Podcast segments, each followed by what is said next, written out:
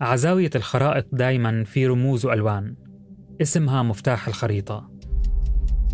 بالخريطة الطبيعية بيشرح لنا المفتاح توزيع التضاريس. بالسياسية بدلنا على الحدود والأراضي المتنازع عليها. بالخريطة الديمغرافية اللي السكان بيتحولوا فيها لأرقام ونسب بيوضح لنا المفتاح وين بتزيد كثافتنا كمجموعة وين بتقل. بس في خرائط بتيجي من دون مفتاح بتكون عصية على الفهم. سميناها خرائط اللامكان. البحر هو المتنفس الوحيد إحنا بنعتبره يعني في قطاع غزة. دائما كانوا يضحكون علي. من كان أحكي بالعربي كلهم يضحكون فكنت أسكت. فما يعني صار فوبيا لي إنه أنا ما أحكي بالعربي.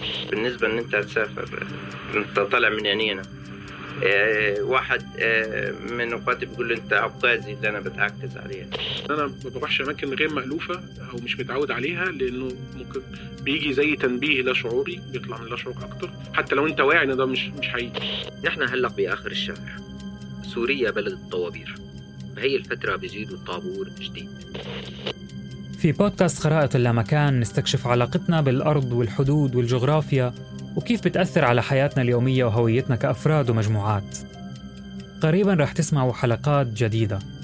حلقة واحدة كل أسبوعين نفتح فيها المزيد من الخرائط.